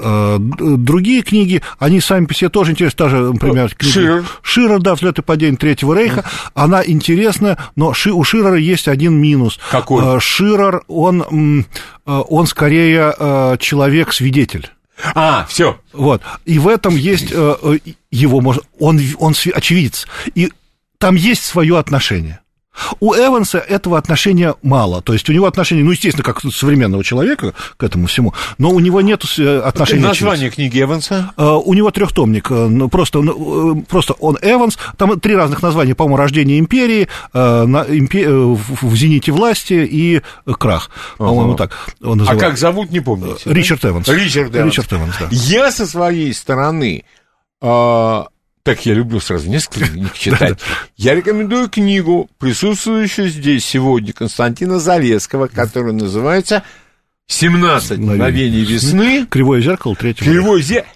И вот эта книга, во-первых, она интереснейшая, это отдельно, но она великолепно исследует почву для мифов. Да, там как миф, строится да. миф, откуда что вылезает и появляется, и тут же, конечно, разоблачение мифа. Как помните это? Приехал жрец. Да-да-да. Любимец Рембрандта. Да, да, разоблачение да, да, мифа. Разоблачение мифа, да. А, пожалуйста, ваш вопрос Константину Залесскому. Здравствуйте. Алло. Да-да-да, пожалуйста, ваш вопрос. Здравствуйте. Здравствуйте. Еще один распространенный миф так. это то, что гитлеровская коалиция государств представляла собой монолит. На самом деле между ними не, была не, не, не, не, не, не, не. Стоп, стоп, стоп, стоп. У нас тут есть гость, у нас есть эксперт. Да? И сейчас мы узнаем да, его да, мнение. Да, да, конечно, это очень большой распространенный миф. Все страны имели свои собственные интересы, и эти интересы практически всегда не совпадали с интересами Германии. То есть там было давление именно со стороны Германии, то есть там был отнюдь неравноправный союз, ни в коем случае. Это был союз одного лидера нацистской а Германии. Нет, и здесь имелось в виду, что... Антигитлеровская коалиция не была монолитной. Антигитлеровская тоже не была монолитной. Потому что у всех были у всех свои. Были, у всех были свои. Но если смотреть вот так, то антигитлеровская коалиция была более монолитной. Хотя... Нежели. Нежели. И еще, вот к этому можно сказать, есть еще один очень распространенный миф, который все время э, муссирует. Это так называемый крестовый поход против большеви... Европы против большевизма. И у нас все время говорят, что вот это был крестовый поход Европы против большевизма. Самое интересное, что этот лозунг был придуман Геббельсом, который выдвинул этот лозунг «Крестовый поход против большевизма» в качестве пропагандистского лозунга вот, с целью привлечения добровольцев. Вот серьезные историки, да. они, э, может, даже и друг друга да. не знают да. и не сговорились. Вот то же самое говорил Алексей Исаев. Да, он говорил, если бы это был крестовый да. поход, абсолютно. И если да. бы... Вот. Потому что ведь э, не призывали воевать. Да. Это все вот эти эсэсовские да. легионы, да, дивизии, да. это добровольцы. Да, добровольцы. Вот. И вот этот лозунг, который предлагал использовать э, Геббельс, он использовался очень ограниченно для привлечения добровольцев в войска СС. Войска СС. Да, ага. и э, этот э, лозунг категорически запретил Гитлер. Он а. сказал, никакого крестового похода не будет. Мы конкретно пойдем, их разобьем и получим, воспользуемся плодами своей победы. Ну, а если кто хочет помочь? Если кто хочет помочь, то пусть помогает, но, но никакого крестового похода. И потом Гитлер, хоть и пропаганде говорил все время, что мы идем против большевиков, комиссаров, коммунистов. Да. Гитлер шел воевать не с большевиками. Он собирался получить жизненное пространство. И то, что здесь оказались большевики, он сказал, это нам повезло, сказал он. Потому что если бы там не были большевики, то страна была бы сильнее. А большевистская власть подорвала ну, силы мы... страны, и мы Теперь пойдем... Теперь мы идем. знаем, какую развединформацию он получал. Да, да, вот, но, но цель была именно в этом, что мы себе идем брать никакого крестового похода против большевиков. И, кстати говоря, о настроениях Западной Европы, французы не любят писать про то, как они сотрудничают не, с ними. Никто не любит. Никто не любит, да. Но я разговаривал там, с одним французским историком, и он сказал, что недовольство, недовольство началось только после Сталинграда, когда немцы начали выгребать не частично, а все. Ну да. И вот когда французам пришлось, чтобы отоварить карточки, стоять в очередь, вот тогда появилось недовольство. Это к вопросу о крестовом походе. семь три семь три девять четыре восемь. Здравствуйте. Алло. Пожалуйста, здравствуйте. Ваш вопрос. Здравствуйте. Здравствуйте. Алло. Да-да. Ваш вопрос, пожалуйста. Радио выключить. Здравствуйте. Здравствуйте. Вы, это самое, вас приглашают в комиссию по составлению учебников истории? Нет, не, нет, меня, меня не зовут. Ничего не могу сказать, я за них не отвечаю. Спасибо большое. Я просто прошу э, наших слушателей, первое, вопрос, не ваше мнение, пожалуйста, вопрос. И если вы дозвонились, выключайте радио, потому что там идут наводки разные. Вот уж будьте любезны. А у нас к составлению учебников истории какие-то люди-то привлекаются. Ну, это на мой взгляд. У нас есть Академия взгляд. педнаук, например, целая. У нас есть комиссия по созданию единого учебника. У нас много народу работает. У нас... А в магазине сейчас пока нет единого учебника. У нас стеллажи этих учебников. Угу. допущенных э, Министерством образования. И, и еще стеллажи про Анненербе. Да, стеллажи рядом. Рядом. Нет, так сказать, ну, учебники у нас, они очень разноплановые, если честно, вот, но некоторые просто... Нет, некоторые жуть просто берет, что, что там написано. Вот. Но вообще у нас, честно говоря, в учебниках не так много уделено, и, и, и слава богу, внимание Третьему Рейху, вот, и не надо ему очень уж много внимание уделять, на мой взгляд, в учебниках. Там надо изучать нашу историю скорее, О, вот. а, не, а не всеобщую. У нас свою историю. У нас очень богатая история. У нас, Еще какая? Да, и у нас есть и уроков много на ней можно получить, и вполне достаточно, а остальная история, надо все-таки ее изучать исключительно... Я вот, даже, связь с нашей историей. Я уже просто не говорю о новейшей истории. Это просто там чаще... Ну, там, ну, ну, ну, нас, проблем у нас с нашей историей больше, чем да, с любой с, другой. С, да. Пожалуйста, ваш вопрос. Здравствуйте. Да.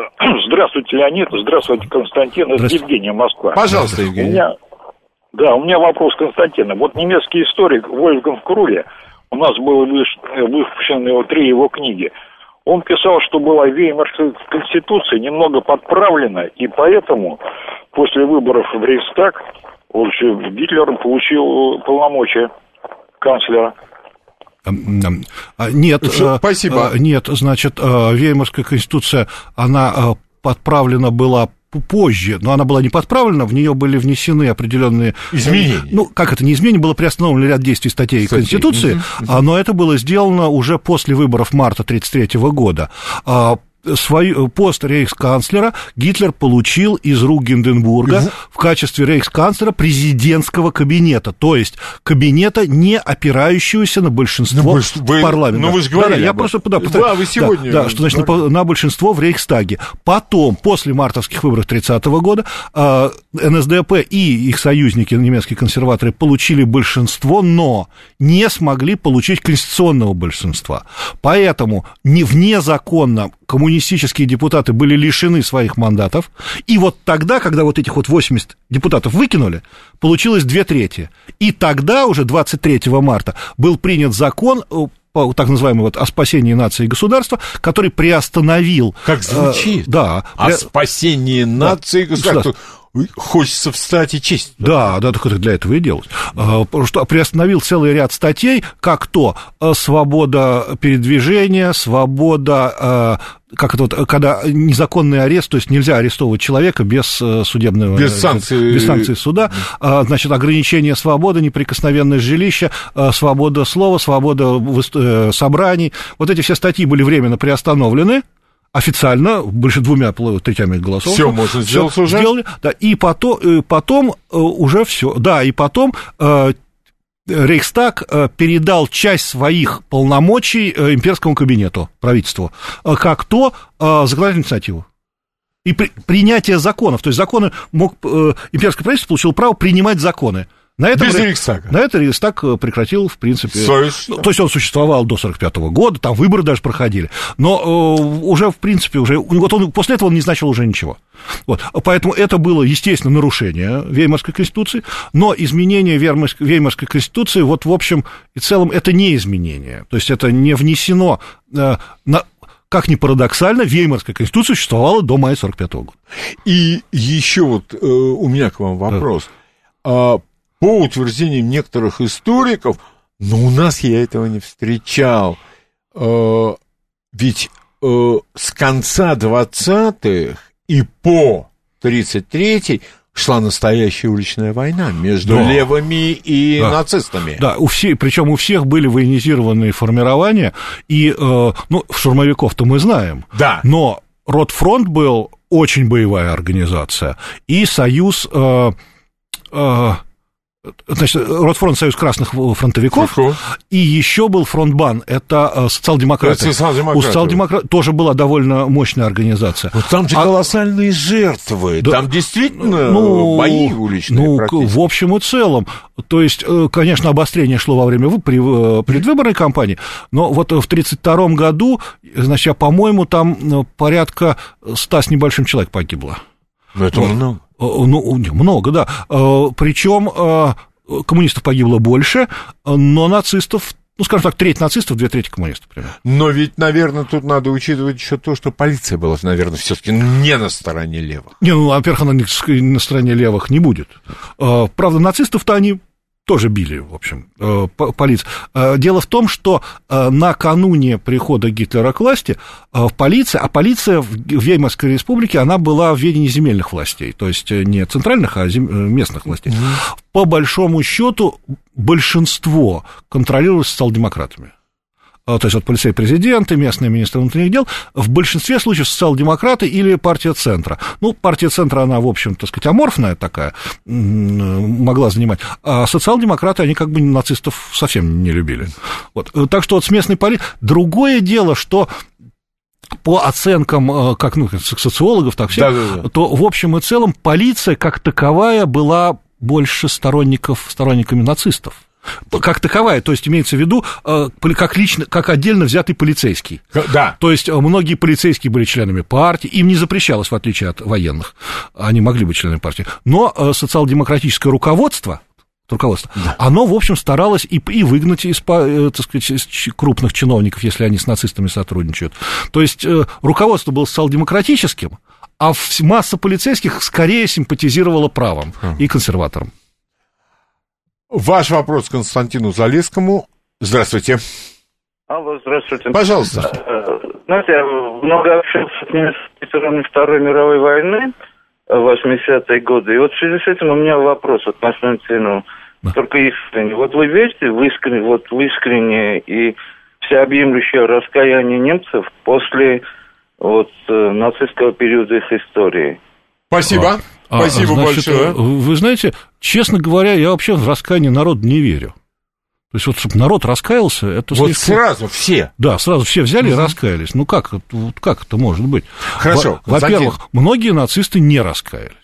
А, в, вот те, кто принимал участие... Ну, нет, я имею в виду не военные преступники, которых нет, осудили. Ну, это никто а не говорит. Очень многие не раскаялись. Очень многие заявили, что они действовали правильно. Потом было общее поверье по поводу того, что... А, а вот нас обманули. А вот мы ничего не знали. А, а, вот, да. Да, а вот, значит, потом, это... когда мы читаем мемуары генералитета, говорят, а что мы генералы, мы-то что? Мы приказ выполняли. Да что ж вы приказ выполняли? Преступления вермахта, совершенные на, терри... на оккупированных территориях, в принципе, сопоставимы. Потому что, так сказать, ну, военные преступления. Да, это СС, это и мы а, не, да, мы это, ни при чем. Значит, соответственно, вот, а, э, э, да, кто озвучивал э, общую вину? Политики. Политики, да, не озвучивали.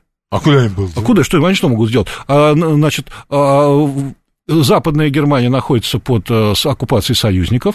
Там изначально положено принцип вины в политику а. проводимую. До сих пор он стоит вот, для политики. Политики ни в ко... Сейчас, сейчас по опросам общественного мнения населения эф эр гэ в общем и целом уже своей вины не признает ни при каких обстоятельствах. Говорит, все давно было уже, чего? История. Забыли. Забыли. А... На уровне э, политиков всегда все, да, все, наша вина, все признаем. Это политика. Поэтому, честно скажу, я вот вообще в раскаяние всего народа я не верю. Покаяние властей, да, было. Было. Покаяние властей, да, было. Официальная позиция. То, что как бы там мемориалы стоят, это как бы хорошо, да, эти доку-центрумы, которые построены вот с материалами о преступлениях фашистского режима, это хорошо, это очень хорошо, это очень, очень, это действительно, это действительно здорово, это прекрасно. Вот. Но вот как тут в раскаянии всего населения, нет, конечно, я не верю. Вот. Я-то вообще даже и не верю в раскаяние элиты. Вот, потому что мне как бы кажется, что оно не особо раскалось, тем более, что, например, судебная система эф эр гэ выбрала в себя судебную систему нацистской Германии, потому что как бы к ней не было никогда претензий. Типа, а вот судья, он же судья, он же что, ну, он работал при нацистском режиме, но он же судья, он же по уголовному кодексу судил, нацисты не принимали своего уголовного кодекса. Они действовали по старому уголовному кодексу. Он, наверное, годился. Да, он годился. Да, и, соответственно, он потом служил судьей уже в эф эр гэ. Они все сохранились, они что, будут раскаиваться, а по поводу чего они будут раскаиваться? Поэтому раскаяние вообще такое... Ой, это скорее эмоционально. Да, и мне кажется, мне кажется, что там очень значительная часть это именно политическая составляющая. А вот скажите, пожалуйста, Константин, вот это вот возрождение правых, я скажу, да. в связи с наплывом иммигрантов, да. в связи с тем, что я, например... Ну, я просто, ну, я не специалист, ни в коем случае. Но я вот не очень э, верю в то, что особо много немцев, которые рады видеть этих людей. А, знаете, здесь есть один очень, очень тонкий момент. Не всегда национализм – это фашизм. Конечно. Да, то есть как бы мы имеем и национально-освободительные движения в ряде стран, где сложно их назвать фашистскими. Мне кажется, что, вот, знаете, сейчас вот эти силы называют правыми популистами, да? Угу. А, значит, мне просто не очень нравится слово «популисты», честно скажу, но... В слое популиста есть одна, одна такая вот, один штрих, который очень показателен. То есть это люди, которые завоевывают популярность не слишком глубокой программой. То есть не программой переустройства общества, а они, в принципе, это протестное движение. Протестное. Нам не нравится. Нам не нравится. То есть мы не предлагаем чего-то, а, а мы, вот, мы, мы хотим по-другому. И, в принципе, вот ведь у популистов вот это, что, что у популистов, что, в принципе, раньше у зеленых было. Угу. Сейчас зеленые какую-то программу написали, от которой, извиняюсь, уши вянут. Вот. А раньше у зеленых была программа такая: не хотим, как есть. Вот все. Вот ничего у нас больше нету. Хотим, значит, это шубы резать и это самое, что-то еще там краской поливать. Ну, вот, да. Да. Да, ну, хулиганы, в общем. Сейчас они просто такая партия вроде такая. Но, э, то есть, вот это именно протестное движение, и поэтому их поддерживают немцы. Вот я, когда, значит, э, опять-таки, говорил тоже с кем-то, так сказать, ну, не все, естественно, я не производил опрос, да, вообще. Ну, конечно, вот, конечно. Но, э, но у меня сложилось такое впечатление, что их очень небольшое количество населения э, Германии рассматривает э, ту же самую альтернативу для Германии или другие партии, как партии э, националистические. Она их рассказывает значительно чаще, как протестные. Протестные просто. Да, да. То есть, это как... означает, что они к ним относятся более или менее благосклонно. Да, да, да, что относятся более или менее благосклонно. То есть, что вот это протестное движение, и они их поддерживают в знак протеста. Вот, а э, э, правящей коалиции ей значительно удобнее пытаться повесить на них... Э, э, ярлык экстремистов. Ярлык экстремистов, да. Поэтому, а, ну, а учитывая, что э, население, как это называется, западных демократий очень...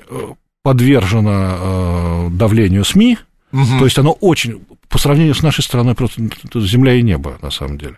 То есть там вот СМИ навязывает свою точку зрения очень, очень быстро и очень эффективно. Не, ну мы это все тот, кто мы-то, обращает мы-то, внимание... Мы-то варвары, мы-то варвары. Нет, это понятно. Но да. Когда ты смотришь на некоторые очень красноречивые вещи да. с западными СМИ... Да. У нас это многие просто неинтересно. Не, да. А когда ты видишь, что да, это там, целенаправленно. Да, там, да. И, и там очень... То есть вот и население Западной Германии более подвержено э, тому, что оно верит в СМИ, чем mm-hmm. восточной. Чем? Восточной как бы... Так сказать, там такое противоядие. Да, да, там, да, там было. Поэтому, поэтому э, конечно, есть и те, кто э, покупается на... Но, на мой взгляд, вот я не знаю, я читал программу «Альтернатива для Германии», я там не обнаружил каких-то таких... Вот прямо закиданов. Да, да, то есть там как бы довольно все корректно в рамках... Приличия. Пожалуйста, ваш вопрос Константину. Здравствуйте. Здравствуйте. Пожалуйста. Скажите, пожалуйста, а можно сказать, что при помощи Гитлера крупный капитал подавил красных в Германии, потом левых в Европе и чуть-чуть не, не задушил в России большевизм?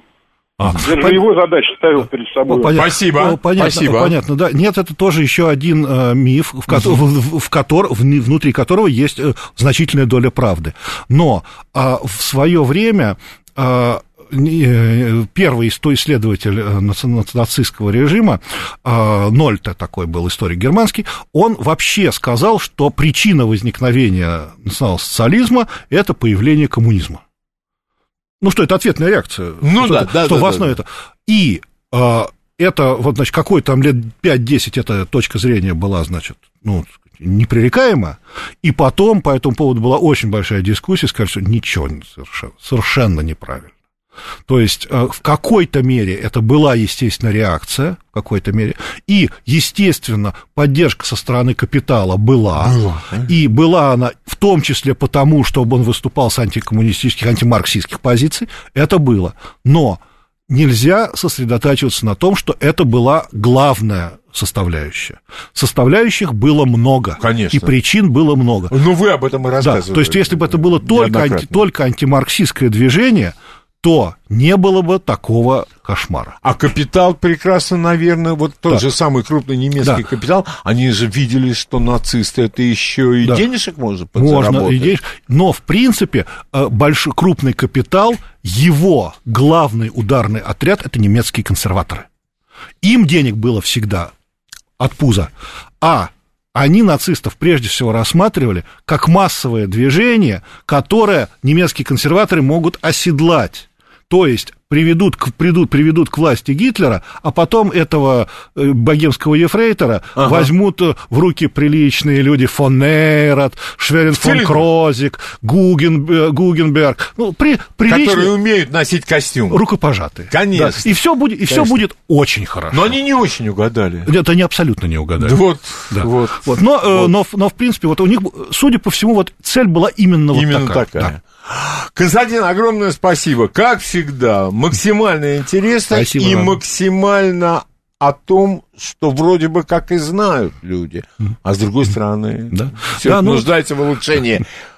Всегда вы желанный гость. Спасибо. Остальным всем все будет нормально. Услышимся в следующее воскресенье. До свидания.